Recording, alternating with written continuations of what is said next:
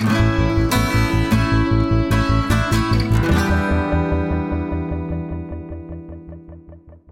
привет! Это подкаст «Давай голосом», в котором мы слушаем лучшие журналистские расследования и репортажи о России.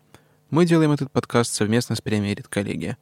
Материалы отобраны экспертами редколлегии, а авторы текстов вошли в список претендентов на присуждение премии. Меня зовут Владимир Шведов, я заместитель главного редактора портала «Такие дела». А я Олеся Герсменко, специальный корреспондент русской службы BBC. Сегодня мы послушаем репортаж Елены Костюченко, вышедший в новой газете под названием «Ночь, день, ночь». И с противоречивым подзаголовком «Этот текст вы прочтете до конца и, наконец, наденете маски». Это вторая серия прекрасного Лениного репортажа. А, первая серия вышла весной в «Новой газете». А, он назывался «Идеальный шторм» о работе медиков в красных зонах с ковид-пациентами. И спустя три месяца, насколько я понимаю, да, даже чуть больше, Елена вернулась в больницу и написала вторую часть. Надо сказать, что этот текст произвел большой резонанс, потому что, с одной стороны, он призывал активно носить средства индивидуальной защиты и вообще переживать насчет коронавируса.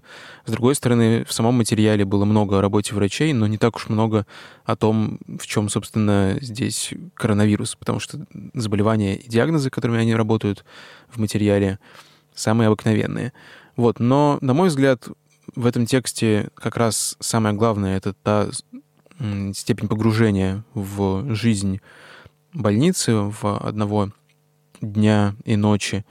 И то, что здесь происходит много того, что, может быть, напрямую не связано с коронавирусом, это как раз важно, потому что сейчас уже прошло достаточно много времени, и все привыкли к этому вирусу и к тому, что нужно соблюдать какие-то меры, но в то же время не так много думают о том, как на самом деле тяжело сейчас приходится врачам, даже с теми задачами, которые раньше были совершенно повседневными.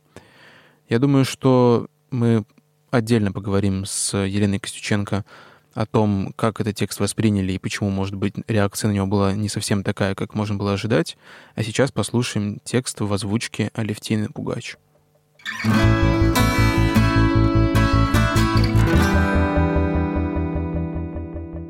Три похоронных автобуса, два серебристых и один черный, стоят у ворот.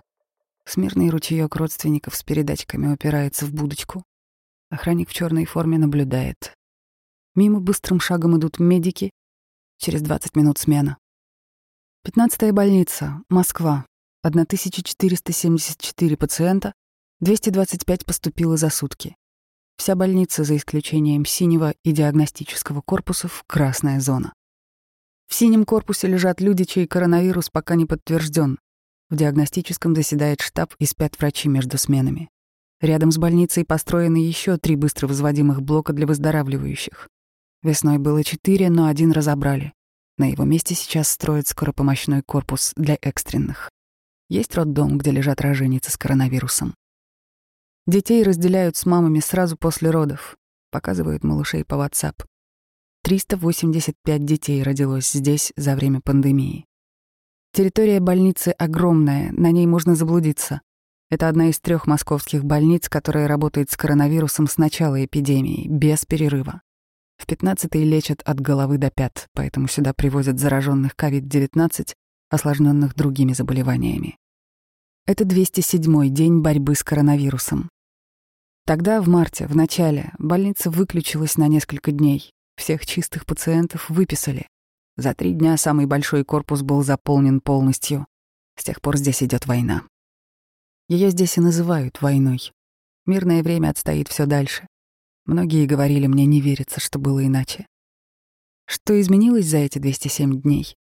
У всех медиков село зрение, где-то на полдиоптрии. Не сильно, но заметно. Они полгода смотрят на мир через пластиковые очки и шлемы.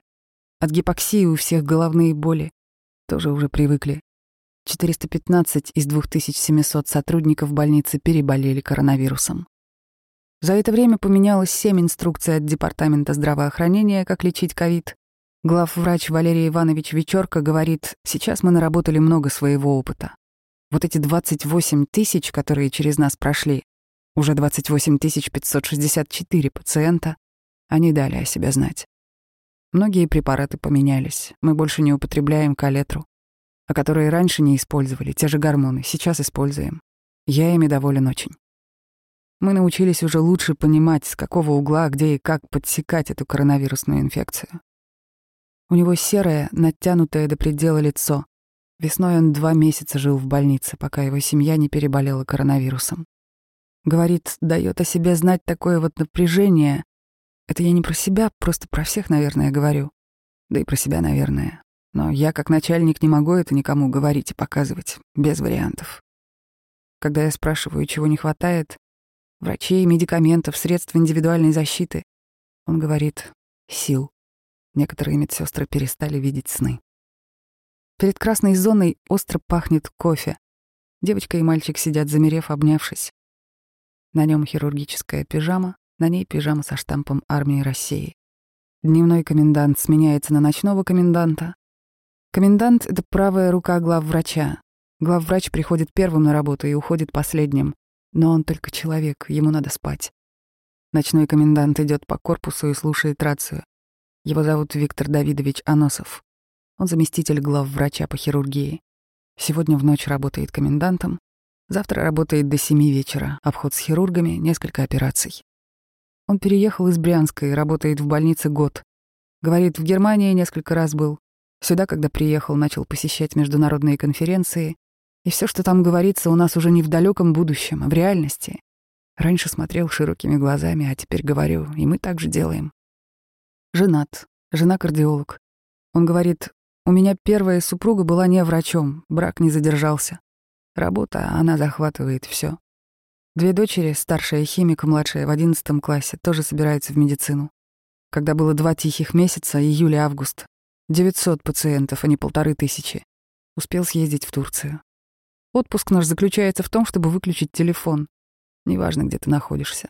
Вот ты выключил телефон, и и у тебя нет доступа к пациентам. Тогда ты можешь... можешь как-то отдохнуть. В Турции он телефон не выключал. Ему 54 года, он учился на военно-морской кафедре и вместо «холодно» говорит «свежо».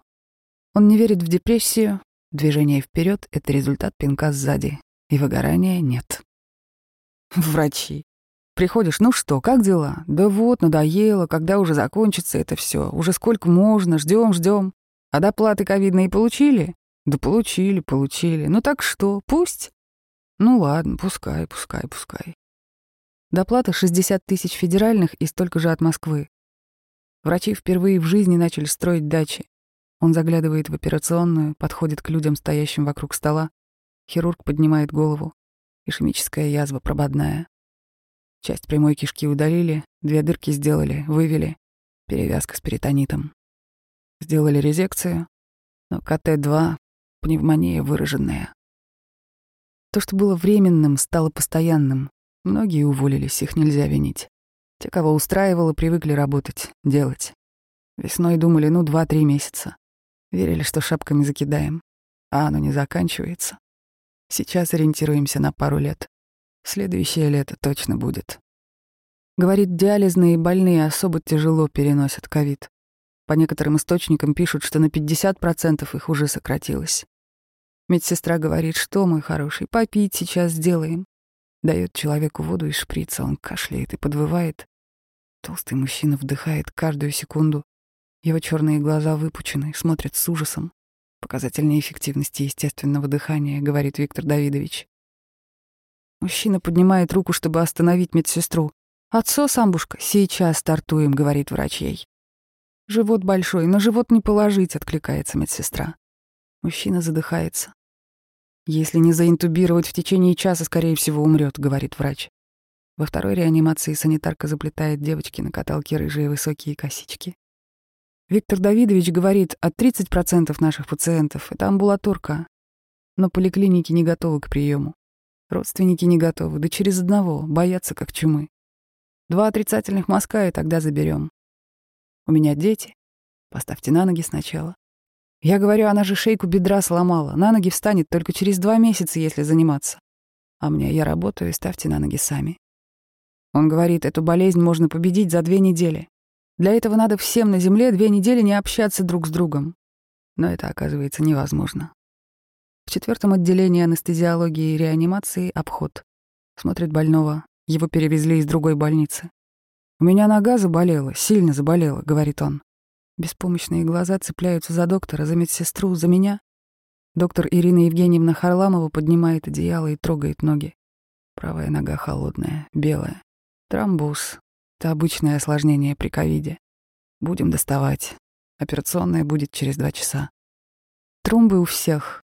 Д-димер, который показывает склонность организма к тромбообразованию, в норме 1-2 500 максимум. У наших тысяча, три тысячи, семь тысяч, говорит Виктор Давидович. Тромб в голову, инсульт, в сердце инфаркт, в легких легочная эмболия. С конечностями проще, ампутации идут каждый день. Обычно смертность при операциях 1-2%. Сейчас смертность доходит до 50%. Поэтому мы отменили все плановые операции. Оперируем срочно или экстренно, говорит Константин Эдуардович Ржебаев, начальник хирургической службы. Операционная для больного появляется только через 4 часа. Экстренных операционных комнат в больнице осталось 4, остальные переоборудованы в реанимации. Анестезиолог Константин Сергеевич Попов, под защитой видны только его кустистые брови, говорит «Я буду вас держать, не волнуйтесь». Больной засыпает. Серебряный клинок ларингоскопа входит в горло, за ним тянется трубка ИВЛ. Приходит хирург Мзоков, его зовут Хитакта Имуразович. Он говорит сестре, вы все равно не запомните. Инструменты есть не все. Подряд проведены три сосудистых операции. Не успевают стерилизовать. Но ждать нельзя, надо спасти ногу. Ногу мажут желтым, разрезают, отделяют сосуды от мышечной ткани. В голени идут три магистральные артерии, надо очистить все. В сосуды вводится катетер Фогарти, пластиковая тончайшая трубка с пузырьком на конце. Достают тромбы, длинные, похожие на серых дождевых червей. «Вот такая у нас рыбалка», — говорит медсестра. Тромбы складывают в баночку, их будут исследовать. Очень плохие российские катетеры, легко и артерию проткнуть. На бляшку и сразу рвется, говорит Хитакта Имуразович. Обсуждаются новости. 12-я, 13-я, 14-я операционные, законсервированные с начала пандемии, открывают как реанимации и передают четвертому отделению. Это еще 22 реанимационных койки к 154 местам, которые есть сейчас. Рация гремит. Везут двух челюстно-лицевых, со своим инструментом приезжают. Аппендицит и урологию. Аппендицит идет первым, но челюстно-лицевые настаивают, чтобы и их оперировали экстренно, так что в соседней реанимации будут работать сразу два стола. Заходит молодой доктор, подходит к столу. «У тебя одна операция. Поможешь мне потом, дорогой? Там нефростому подают. Сосуды, темные и замеревшие, начинают пульсировать. Кровь идет дальше. Хитакта Имуразович прислоняет к ноге доплер, ультразвуковой микрофон с динамиком, и мы слышим гул идущей крови. Он затихает в ступне, но есть надежда, что мелкие сосуды стопы расширятся и возьмут на себя функцию кровоснабжения. Это все, что мы можем. Давайте зашивать. Там, где 20 минут, там и 40, говорит медсестра. Зашьем, я выйду, подышу, попью самой вкусной на свете воды. Правильный учет рабочего времени равен величине вашей надбавки, говорит плакат с QR-кодом над входом. Set me free, to set me free, поет радио. Врачи переодеваются прямо в коридорах. Тапок нет, кричат хозяйки кладовой. На средства индивидуальной защиты налепляют бейджики, имя, фамилия, должность. Большинство костюмов многоразовые, стираются и стерилизуются. Синие, они завязываются сзади, напоминают форму сестер милосердия Первой мировой. На груди девушка с обложки журнала «Юность». Девушка в маске, рядом написано «Но Пасаран». Модели костюмов здесь называют уханька, инквизитор, инквизитор нетрадиционный, одуванчик. Чтобы одеться к смене, нужно взять хлопчатобумажную рубашку и брюки, надеть поверх тапок высокие бахилы, завязать их на щиколотках, сверху бахилы поменьше. Первая пара перчаток — тайвек уханька или многоразовая форма инквизитора. Вторая пара перчаток — респиратор, очки, Некоторые поверх очков, которые попроще, надевают шлемы. Комбинезон затягивается у горла. Все делается очень быстро. Смена начнется вот-вот. Четыре операционных открыты и готовы работать. Седой мужчина жмурится на хирургическую лампу, дрожит, дышит. Его перевели из другой клиники, готовят к ампутации ноги. Голову можно поднять? Распишитесь там, где галочка. Вес, рост. Я последние четыре дня не ел. Наркоз же будет. Как без наркоза? Мужчина набирает полную грудь воздуха и говорит быстро. «Помогите, пожалуйста, я очень прошу». «Мы здесь все для этого и собрались». В катетер у шеи вводят препарат, мужчина шепчет, и анестезиолог подтверждает успокаивающее. «Орлы, орлы, это бывает, налетели орлы». Желтая стопа, фиолетовая нога. Ему 59 лет, у него нет заболеваний, кроме ковида. Он заболел 9 октября. 14-го его госпитализировали с тяжелой пневмонией.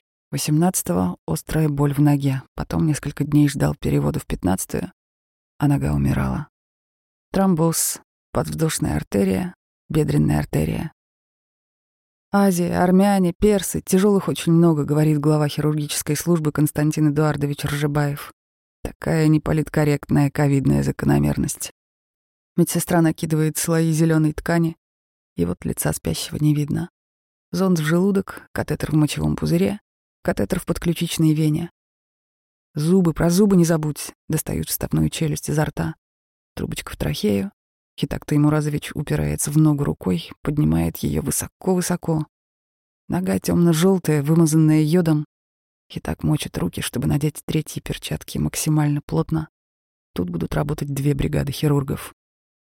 У пациента тяжелая ишемия, предстоит ампутация, но сосуд высоко закрыт. Культя не заживет. Наша задача — очистить сосуд. Оперирует хирург Майтисян Денерик Агванович. Очки, изогнутые полукружья на дужке, вынесены далеко от лица, увеличивают каждое движение. До пандемии он возглавлял отделение сосудистой хирургии. 70% заведующих сменилось, пришли молодые, не отягощенные багажом, более настроенные на борьбу. Он сам переболел ковидом. Час могу оперировать, два могу, на третий задыхаюсь. Тромбоз или эмболия, говорит поднос. Сейчас посмотрим. На салфетке скапливается черноватое месиво тромбов. Денарик Агванович чистит маленький сосудик, который снабжает кровью головку бедренной кости. В трех перчатках такими нитями орудовать не совсем комфортно, говорит. Совсем некомфортно. Нитку не чувствуешь в руках. Геннадий Николаевич? Да. Как у нас с гепарином? Есть. Нужно вводить пять тысяч. У нас какой гепарин? Белорусский. В Белоруссии тяжело, говорят. Там всегда тяжело. Кровоснабжение восстановлено. Хирурги быстро спорят, можно ли сохранить ногу. Почки тут же сядут, он умрет. Потерять ногу и сохранить пациента с большой вероятностью. Анестезиолог Геннадий Николаевич Ролик говорит, «А вы знаете про Василия Ивановича и Петьку? Ползет таракан, ему отрывает лапку, говорят, ползи, он ползет. Четвертую лапу, пятую, шестую лапу отрывает, говорят, ползи. Он лежит. Василий Иванович говорит Петьке, пиши. При отрывании шести лап таракан теряет слух. Никто не смеется. Чай, кофе, пиво, заходит следующий хирург Мамонтов. В трехлитровой бочке откликается бригада. Ногу кладут на подставку. Ступню оборачивают салфеткой. Теперь это не нога, просто столб. Роман Евгеньевич Мамонтов косится на нас. Я надеюсь, вы понимаете, речь идет не о ноге, а о жизни, чтобы жизнь сохранить. Он широко и быстро взрезает скальпелем ногу, глубже и глубже, разрезает электроножом, зажимает зажимами, перевязывает бедро. Распахнутое, красное, неоднородное, распадающийся храм тела. Деликатность хирургических инструментов здесь смотрится дико. Нога расходится потоками, кусками. Маленькими струйками хлещет кровь, обнажается кость. Скальпелем зачищается пространство вокруг. Серебряный хирургический расширитель обхватывает кость кольцом. Пилой, похожей на толстую металлическую нитку, перепиливают то, что осталось. Санитарка убирает ногу в красный мешок. «Тут уже новый стационар строить начали, а мы все в старом», — говорит Геннадий Николаевич. Остается обтрепанное мясо. Хирург резво промакивает, стяжками стягивает рваные куски, пришивает их к общему месиву. Он не торопится закрывать рану кожей.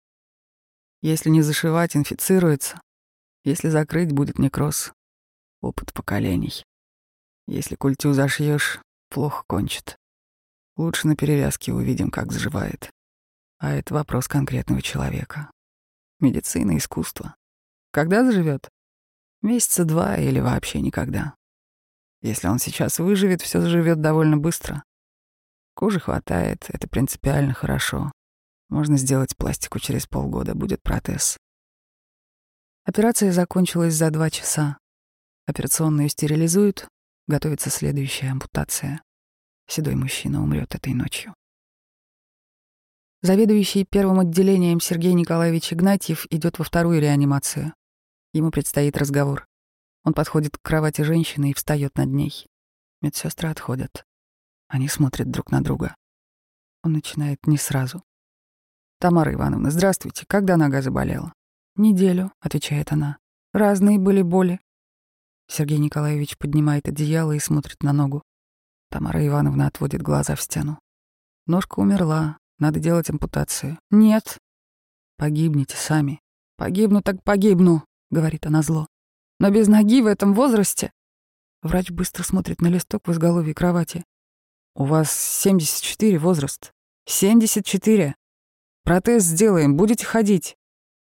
Поймите, будут почки отказывать. У меня и так одна. Тем более. Погибнете и погибнете в страданиях, говорит комендант за спиной врача. Врач не оборачивается. Тамара Ивановна сжимает губы. Она смотрит в потолок, чтобы не плакать. Сергей Николаевич молчит. Потом говорит просто. «Жить есть для кого?» «Да». «Тогда операция. Сегодня вас подготовят». «Только не сегодня». «Хорошо, завтра сделаем». «Капельницы мне нежелательно. А это, то есть, покажите?» Он понимает. Он приподнимает одеяло и легко кладет руку над коленом. Чуть выше. Завтра я все сделаю. Сам. Не подведете нас? Я постараюсь. Тамара Ивановна говорит тихо. Сергей Николаевич кивает. Он выходит в коридор. Я не могу прочитать его выражение лица. Он идет в операционную, и там за 15 минут удаляет то, что когда-то было женской рукой. Человек не знает своих пределов. «Кажется, что мы делаем то, что невозможно делать», — говорит Ирина Евгеньевна Харламова. Она анестезиолог, кардиоанестезиолог и анестезиолог операционный. Сегодня у нее праздник. Кардиохирург Баяндин будет оперировать сердце. Это радость по нынешним временам. Настоящая, сложная, красивая операция. Пациент — героиновый наркоман, почки на диализе, гепатит С, ковид. Шансы врачи оценивают высоко. Наркоманы, в принципе, крепкие, Ему 48 лет, он совсем худой, кажется иконой. Укольчик, сейчас подошьем катетер, воркует медсестра Милена Георгиевна. Замена трехстворчатого клапана. Серьезная операция, даже если бы не было ковида. Собираются две бригады — анестезиологи и перфузиологи. Готов аппарат искусственного кровообращения. Оперирует Баяндин, а кто же еще? «Николай Леонардович сейчас придет, а у нас музыка», — говорит Ирина Евгеньевна. Он не любит музыку, любит в тишине. Да здесь вес килограммов 55. Атропин есть? Пропофол. Пять девушек и хирург встают вокруг стола. У Баяндина сонные синие глаза и высокие брови. Ему ассистирует Карина Карданова. Она кажется совсем юной. Ее маска мокрая от пота. Баяндина обдувают струйкой воздуха, чтоб не потел. В операционной жарко. Кондиционеры запрещены в условиях пандемии. Амбушка у нас есть?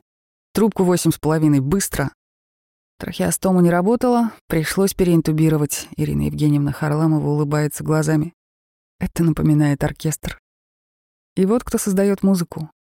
Николай Леонардович — хирург, Карина — второй хирург, Ирина Евгеньевна — анестезиолог, Наталья Александровна Чугунова — перфузиолог, Милена Георгиевна Тарасова — операционная сестра, Валентина — помощник анестезиолога, электронож.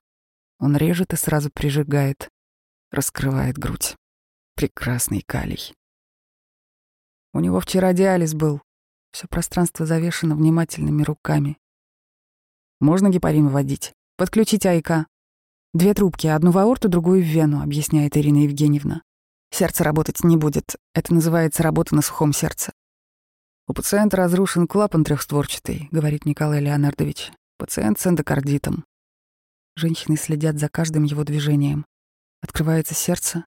Оно большое, трехчастное, раскинутое по грудной клетке. Знакомые, кому удавалось увидеть сердце, говорили, что некрасивое, неприятное. Так и говорили. Можете себе представить? Бормочет Баяндин. Сердце останавливают раствором калия. «Мало оперируем, мало», — говорит Ирина Евгеньевна. «Сейчас только экстренные операции. Очень страдаем по этому поводу. В декрете, когда была, мечтала увидеть сердце. Какое оно сложное, как оно останавливается. Дальше заводишь, опять живет. Подсоединяем одну из магистралей, смотрите. Из вены через аппарат кровь будет проходить, будет возвращаться. Из сердца выходят пластиковые ребристые трубки, наполненные живой кровью. «Начало искусственного кровообращения», — говорит Наталья. «Правый отдел расширен», — говорит Баяндин. Он иссекает изъеденные инъекции клапан, похожий на розовую губку. Человек на столе спит. Его сердце не работает, но он жив.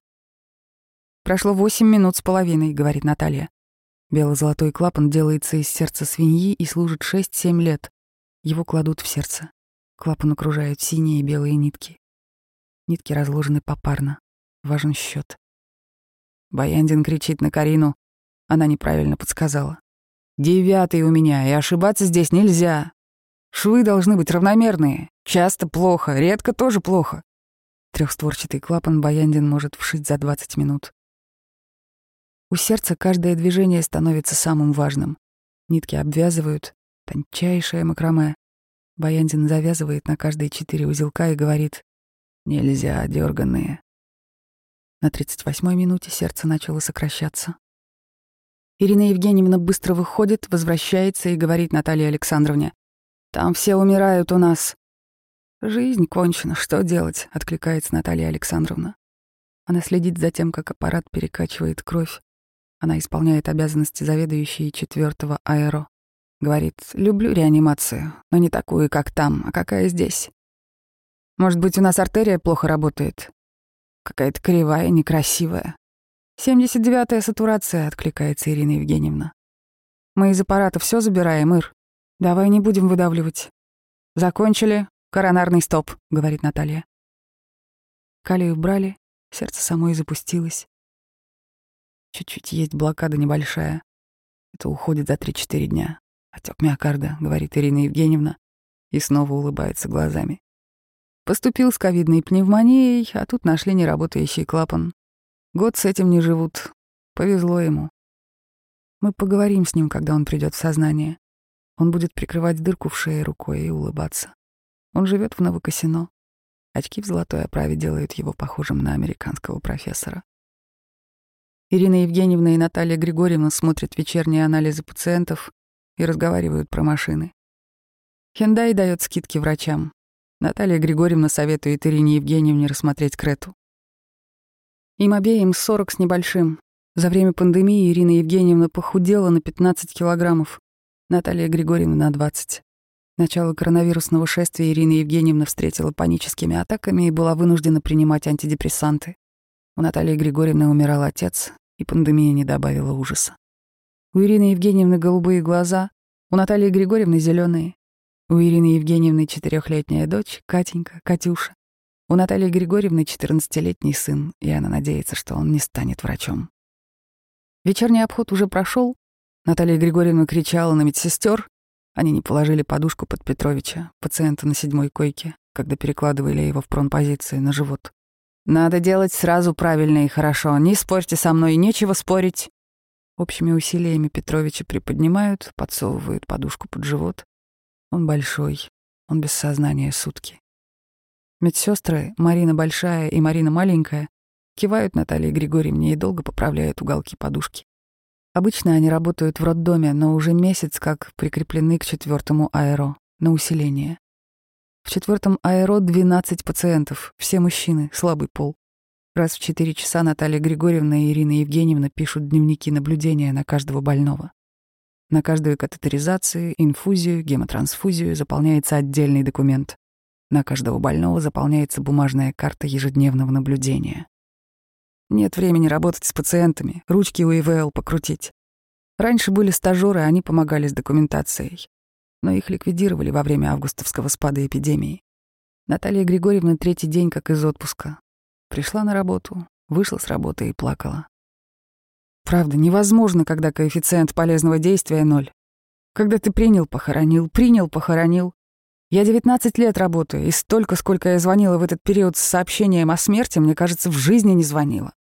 Я работала в 24-коечной общей реанимации, туда везли всех подряд, не только плановых. Но реально никогда столько не звонила. Каждое дежурство — обзвон родственников, сообщение. Да, слезы, долго. А что это было? А как это было? Мучился ли он? Был ли кто-то рядом? Им это нужно, а для нас эта информация такая. Конечно, кто-то рядом был. Всегда кто-то рядом. У нас смертность в отделении 90%, говорит Ирина Евгеньевна. Я хотела уволиться в августе, но сейчас уже не могу, опять волна. В полночь Марина маленькая выбегает из палаты. «Ирина, как вас? Подойдите, пожалуйста, одна!» Петрович на седьмой койке умер. Аппарат ИВЛ еще дышит мертвыми легкими, но сердце встало. «Мне плохо», — говорит Марина. «Я понимаю», — говорит Ирина Евгеньевна тихо. «Мы его только намыли, все хорошо же». Они любят, когда намоют. Пациент ушел, суетиться не нужно, все, говорит мне Ирина Евгеньевна и садится обратно за компьютер. Заново открывают анализы. Тут уже спешка не нужна. Я девочкам сказала спокойненько, пока там. Ну, занимайтесь другими делами. Она не начинает реанимацию. Там реанимировать не имеет никакого смысла. Он возрастной, у него наверняка ишемическая болезнь в анамнезе и так далее. Поэтому не выдерживает нагрузки организм просто. И всякие метаболические нарушения происходят, и... Так, чего я ищу? Я хочу биохимию утреннюю. Так, АЧТВ, альбумин и вот, мочевина. Мочевина 40. А, ну понятно. Острая почечная недостаточность, тоже как осложнение ковида. Очень часто бывает, у пациента перестают нормально функционировать почки, соответственно, шкаловыводящая функция нарушена. Ну, почки — это все. Без почек мы никак. И он ухудшался, ухудшался. Уже все наши резервы, которые мы только можем, мы все, что могли, делали, но, к сожалению, вот он ушел. Он закономерно ушел. Ничего здесь такого не произошло, неожиданного. Тем более он в пронпозиции, добавляет Ирина Евгеньевна. Мальчики-медбратья как раз ушли на перерыв. Петрович остается лежать лицом вниз, и лицо отекает, становится синим. Наталья Григорьевна тоже на перерыве, и Ирина Евгеньевна звонит ей. «Алло, Григорьевна, у тебя усопла седьмая койка ну, которому мы подушку подкладывали. Но он это прям раз и сделал на животе. Мочевина сорок. Мы ничего пока не оформляем. Ну, в общем, ты приходи и будешь делать. В смысле, когда придешь, тогда и оформим. Человек здесь сведен к истории болезни. Петровичу было 69 лет, он заболел 9 сентября. 28-го его перевели в реанимацию и подключили к КВЛ. У него был синдром Гиена Барре, аутоиммунная болезнь, парализовавшая дыхание. 6 октября обнаружили коронавирус, 8 октября перевели в 15-ю больницу, в 4 аэро. 16-го его попытались снять с аппарата, 18-го началось ухудшение. И он здесь жил столько дней, получается. Вернулись мальчики, говорят, нифига себе, помогли. Тело Петровича перевернули и отгородили ширмой. Смерть прячется за белой тонкой шторкой. Из-за того, что надо писать свежие дневники на час ночи, врачи не спешат фиксировать смерть. Сразу как увезут тело, подадут нового пациента, и его надо будет оформлять. У нас тут конвейер. В дневнике наблюдения за больными Наталья Григорьевна пишет, как ухудшается уже мертвый Петрович. Прогрессирование полиорганной недостаточности, дыхательной, церебральной, сердечно-сосудистой, почечной, с грубыми электролитными и метаболическими нарушениями, мацерацией на животе, Давление 80 на 30, инъекция норадреналина 650. Мимо прокатываются каталки с телами. Тела накрыты простынями с головой. За три часа прокатываются пять или шесть каталок паровозиком. Реаниматологам надо заполнять протокол сердечно-легочной реанимации. Они заполняют. 2.45 зарегистрировано урежение сердечного ритма, в 3.15 констатирована смерть больного. Непрямой массаж сердца, пишет Наталья Григорьевна, введен адреналин болезненно. Смерть Петровича фиксирует в 3.15. Наталья Григорьевна звонит его сыну. Ее голос становится стеклянным, леденцовым. Она говорит «Здравствуйте, вас беспокоит из отделения реанимации 15-й городской больницы. Подскажите, пожалуйста, кем вам приходится? Примите, пожалуйста, наше соболезнование. К сожалению, он скончался. Можете ли вы сейчас записать номер телефона? Я подожду. Завтра после девяти утра позвоните, пожалуйста, по этому телефону, и вас сориентируют по всем вопросам. Да, до девяти утра не имеет смысла что-то делать. Еще раз примите наши соболезнования и всего доброго. Еще через два часа приезжает твердая каталка. Два парня переваливают тело Петровича и укрывают его простыней. Санитарка Алла из «Гусь Хрустального» четыре часа до работы, четыре часа обратно, моет койку, готовит к новому пациенту. Пока врачи оформляют смерть и пишут следующие дневники, Марины наблюдают пациентов. У мужчины на четвертой койке раздуло живот, пациент З, которому спасали ногу, лежит на животе, он без сознания на ИВЛ. Стопа красная, пальцы черные. Кровообращение в стопе не запустилось, и ногу будут отрезать. Но ниже, чем могли бы, не по бедро, а по голень. Петровича Марины любили, звали питомец. Понятно было, к чему идет, но думали только бы не в нашу смену. Вспоминают, как переписывались с ним записками. Он на аппарате без голоса писал плохо, но писал, пока был в сознании.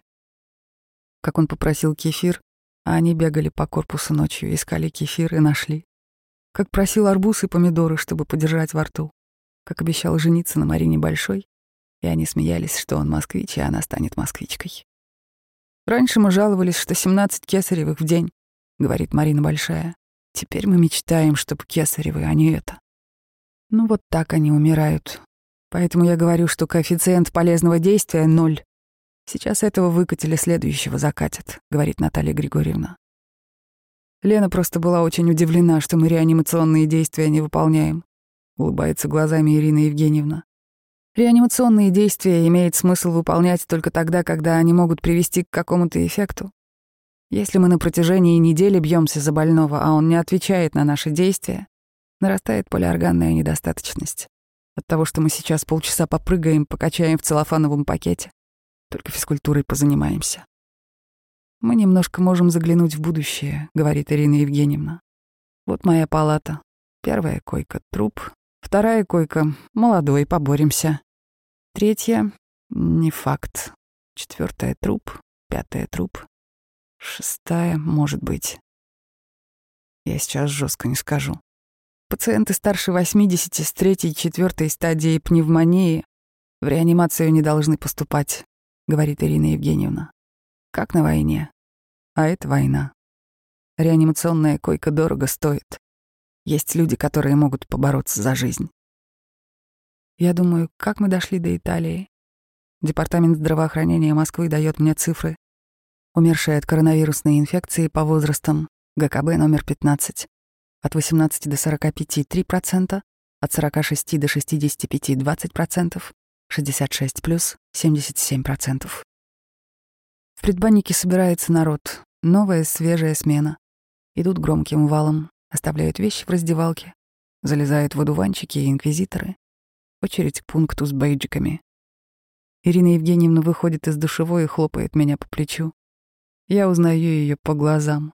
У нее белые волосы в каре и внимательное лицо. Наступает утро.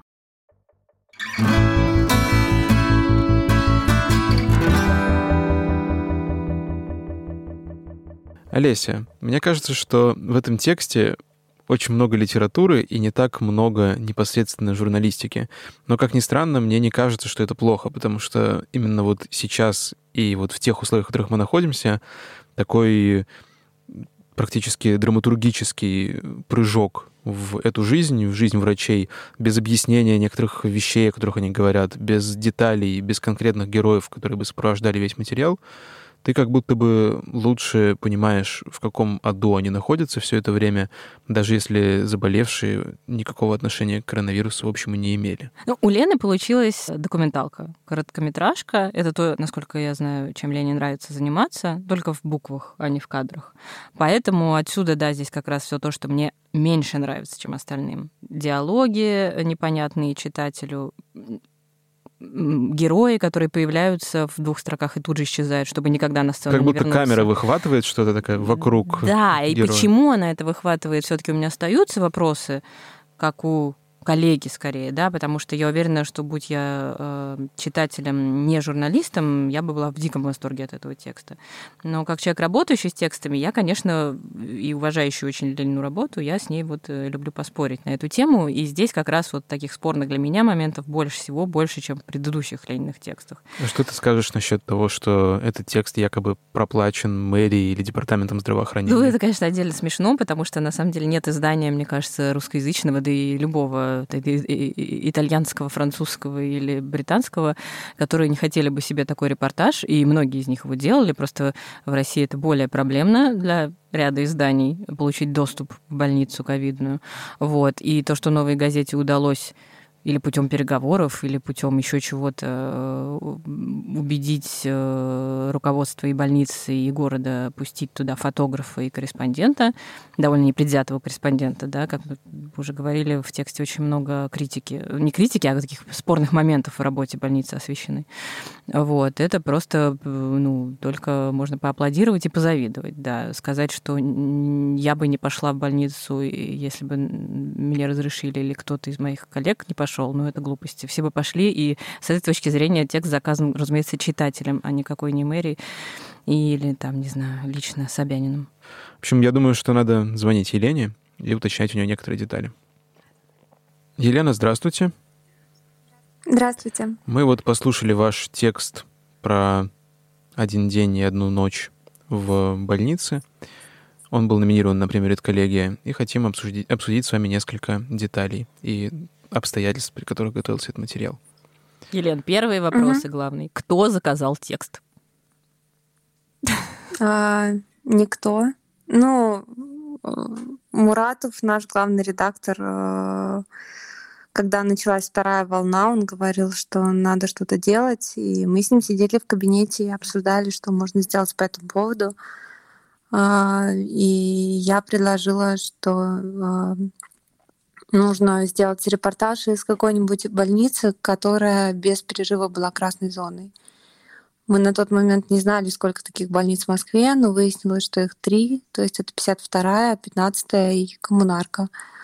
В коммунарке было много репортажей, 52-й а мы сами работали весной, поэтому решили идти в 15-ю.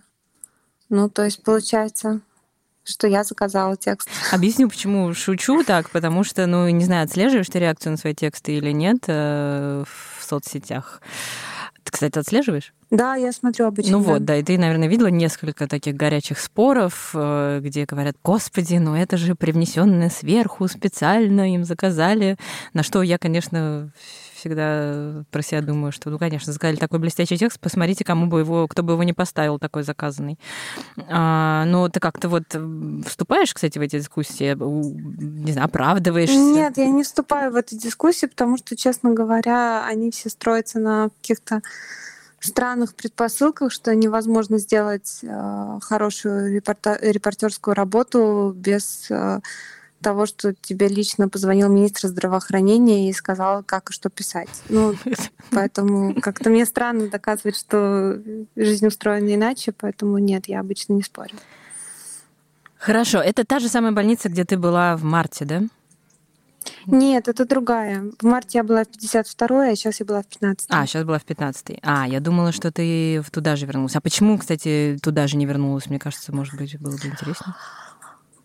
Ну, мы думали, что можно вернуться снова, но решили, что лучше посмотреть 15-ю больницу, тем более, что 15-я больница специфическая, туда везут коморбидных пациентов, то есть пациентов, у кого ковид плюс что-нибудь еще, и плюс туда везут всю ковид э, обусловленную хирургию.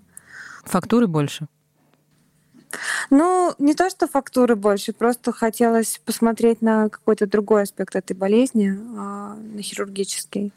Но я, честно говоря, не ожидала, что я увижу ампутации. То есть сейчас, конечно, это смешно звучит, потому что, ну, всем известно, что ковид вызывает тромбозы, и всем известно, что тромбозы, которых не удалось на ранних порах предотвратить, либо корректировать сосудистыми операциями приводит к ампутации. Но как-то у меня в голове это все не связывалось, поэтому когда в первую ночь э, э, собственно, зам главного врача сказал, что у нас ампутации идут каждый день. Я такая, типа, в смысле ампутации?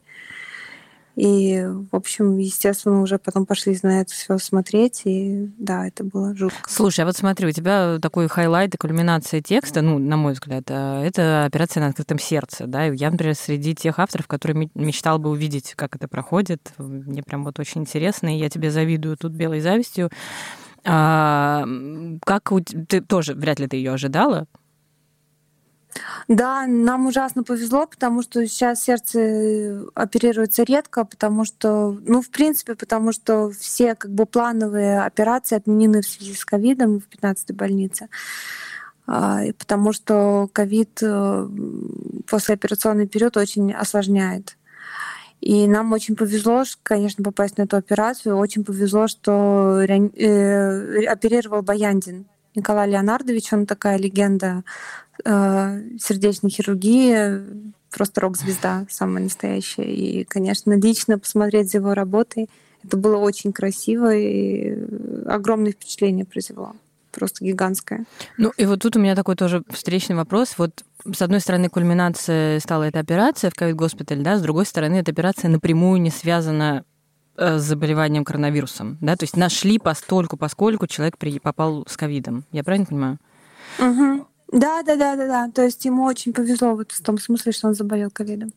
А если бы не ковид, то, возможно, у него бы не нашли бы этот Ну, вряд ли бы он пошел следить, да, за своей там коронарной артерией. Ну да, да, да, да. Там просто пациент, которого оперировали, он как бы наркозависимый, поэтому возможно, он э, бы пропустил этот момент. Елена, а вот в тексте у вас много вообще этой самой медицины, практически никак не объясняется. То есть разные термины, препараты, понятия. Это специально так сделано, чтобы усилить эффект погружения, когда ты как бы это видишь со стороны, но при этом не до конца понимаешь, что происходит. Да, я сделала это специально. И, ну, мне кажется, что довольно понятно, несмотря на то, что текст, конечно, перегружен медицинскими терминами, довольно понятно, что происходит, что делают все эти люди, что они пытаются Можно сделать, я тогда попрошу расшифровку? или не получается? Можно я попрошу конечно. пары диалогов, потому что мне как раз очень интересно. Я ничего не поняла, погружение испытала, но хочу понять еще заодно. Вот этот диалог, где угу. здесь вес килограмм в 55, а есть атропин пропофол. Что это значит? Расскажи мне. Угу. А, пациент очень истощен, а, потому что он наркозависимый и потому что он а, диализный пациент. У него не работают почки. А, и анестезиологи обсуждают, как они его будут вырубать на операцию, то есть чем, каким препаратом. То есть атропин слишком сильный или, или, или есть какие-то слишком серьезные для легковесов, что ли, аппараты, препараты? Ну, я описала это, я процитировала это все так, как звучало. То есть угу. стоят э, анестезиологи и быстро-быстро перед операцией обсуждают, угу. как они будут давать наркоз. Еще момент. Везут двух челюстно-лицевых и дальше цитата, цитата «со своим инструментом приезжают». Что это значит? Я вообще не поняла. Ну, как я поняла, э, везут двух челюстно-лицевых пациентов с челюстно-лицевыми по-моему, в одном случае была травма, в другом случае надо было срочно удалить зуб. Вот. И они э, едут, э, как я понимаю, э, уже с хирургами, и а, с хирургами ну, да, едет их инструмент. Просто. Да, то есть нужна операционная, Поняла. потому что во многих э, московских больницах нет ковидных операционных. Елена, вот когда я читал текст, я обратил внимание, что у вас там действительно очень много персонажей, причем не только врачей и медсестер, но в том числе и людей, которых туда привезли, просто каких-то случайных людей, с которых начинается день. И у меня возникло чувство, что вы специально не стали фокусироваться ни на одном из врачей или медработников для того, чтобы передать эту динамику и какое-то бесконечное движение вокруг в отделении. Это так? Да, э, да, это так, э, потому что в больнице очень много пациентов и очень много сотрудников, и красная зона — это не пустынные, там, не знаю, коридоры, это постоянное движение. То есть на тот момент э, там было 2700 сотрудников, по-моему, больницы в принципе существует.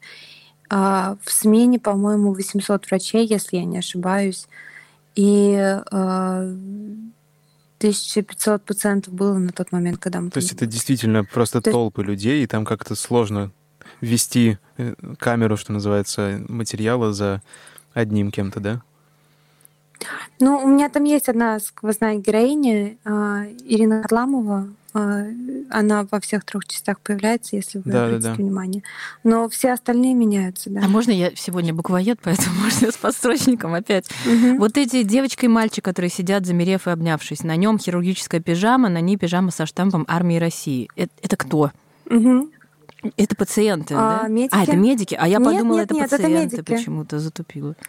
То есть это отдыхай- отдыхающие врачи вот перед входом в красную зону, да? Отдыхающие Я врачи, поняла. да, то есть там Мгм. перед входом в красную зону такой длинный коридор и с такими а, банкеточками и стульчиками по краям, и ночью можно видеть, как люди там спят. Отдыхающие влюбленные часто врачи. Просто отдыхающие Всё. влюбленные врачи. Меня да, это мучила сцена. Все, теперь она разрешилась. Влюбленные врачи. Отлично. Это Елена, а вот ваш предыдущий текст, похожий, который был весной, он тоже очень громко прозвучал, но на самом деле он был совсем другим. То есть он был построен более строго и вообще был, наверное, в большей степени похож на классический репортаж.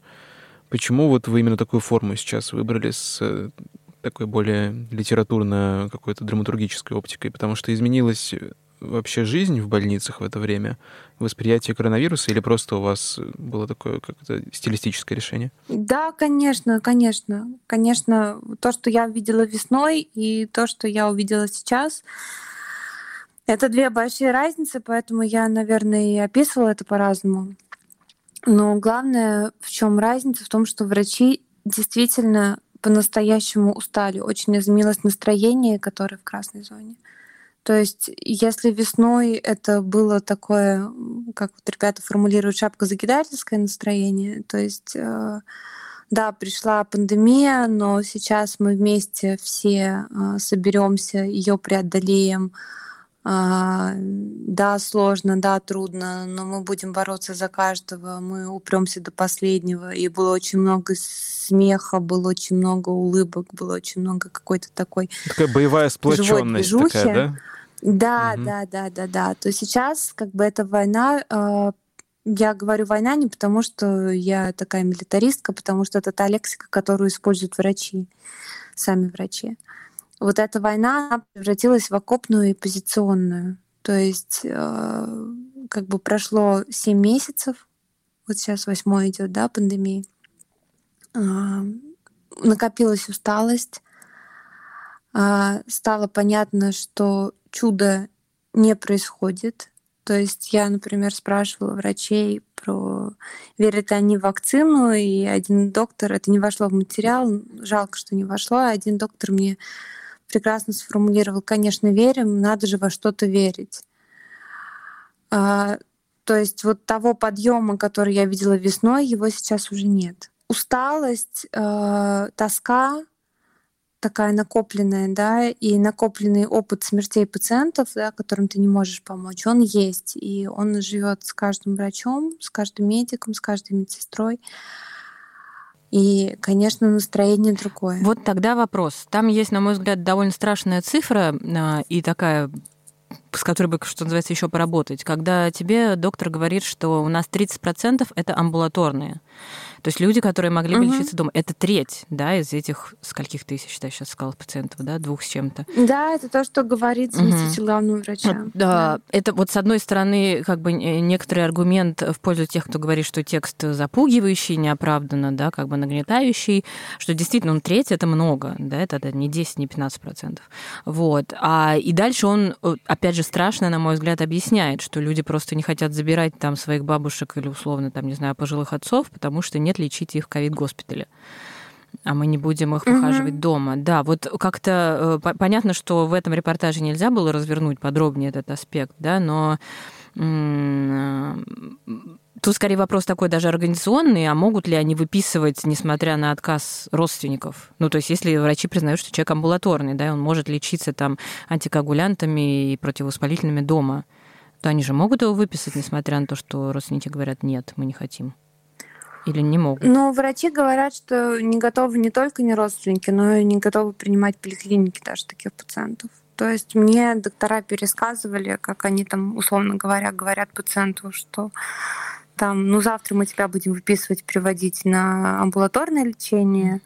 Пациент делает несколько звонков в поликлинику и потом просто начинает умолять врачей, нет, нет, нет, оставьте меня здесь, потому что там Заниматься не нет буду, да? врачей, там нагрузка, там не будут мной заниматься. То есть понятно, что в в условиях больницы на ноги невозможно поставить как бы бабушку с а, переломом шейки бедра. То есть это должна быть серьезная реабилитация в домашних условиях, да, с, с участием всей угу. семьи. Вот, кстати, про, вот, про бабушек а... и дедушек хотел еще у вас уточнить такой момент а, про цифры умерших от коронавирусной инфекции по возрастам. То есть об этом было много разных споров, но судя по тому, что у вас в тексте, действительно очень-очень большой перевес именно в смертях все-таки у пожилых людей. И действительно мужчины, как я понимаю.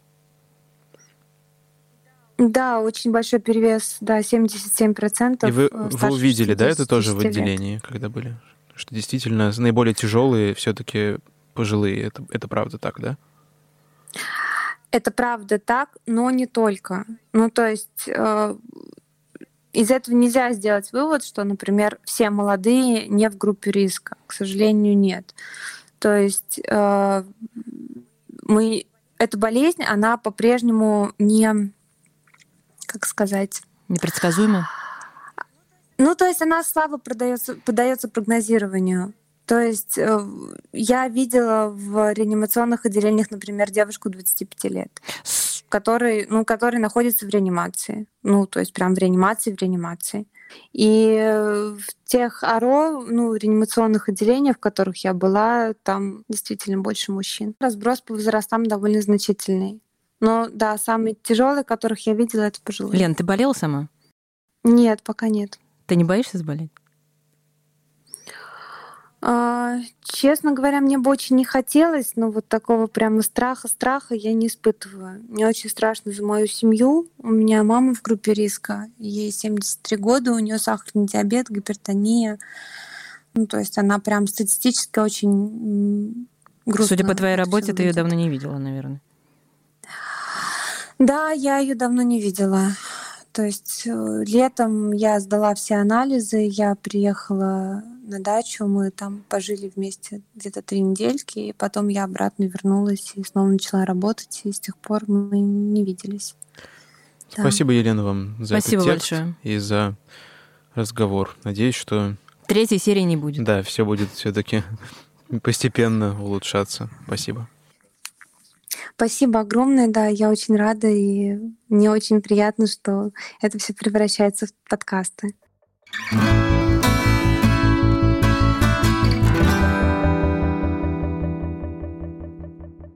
Я хочу сказать то, что от коронавирусной темы устали все, и не только врачи, но и читатели, и вообще все наше общество, и редакторы социального медиа, такие дела тоже от нее, конечно, очень устали.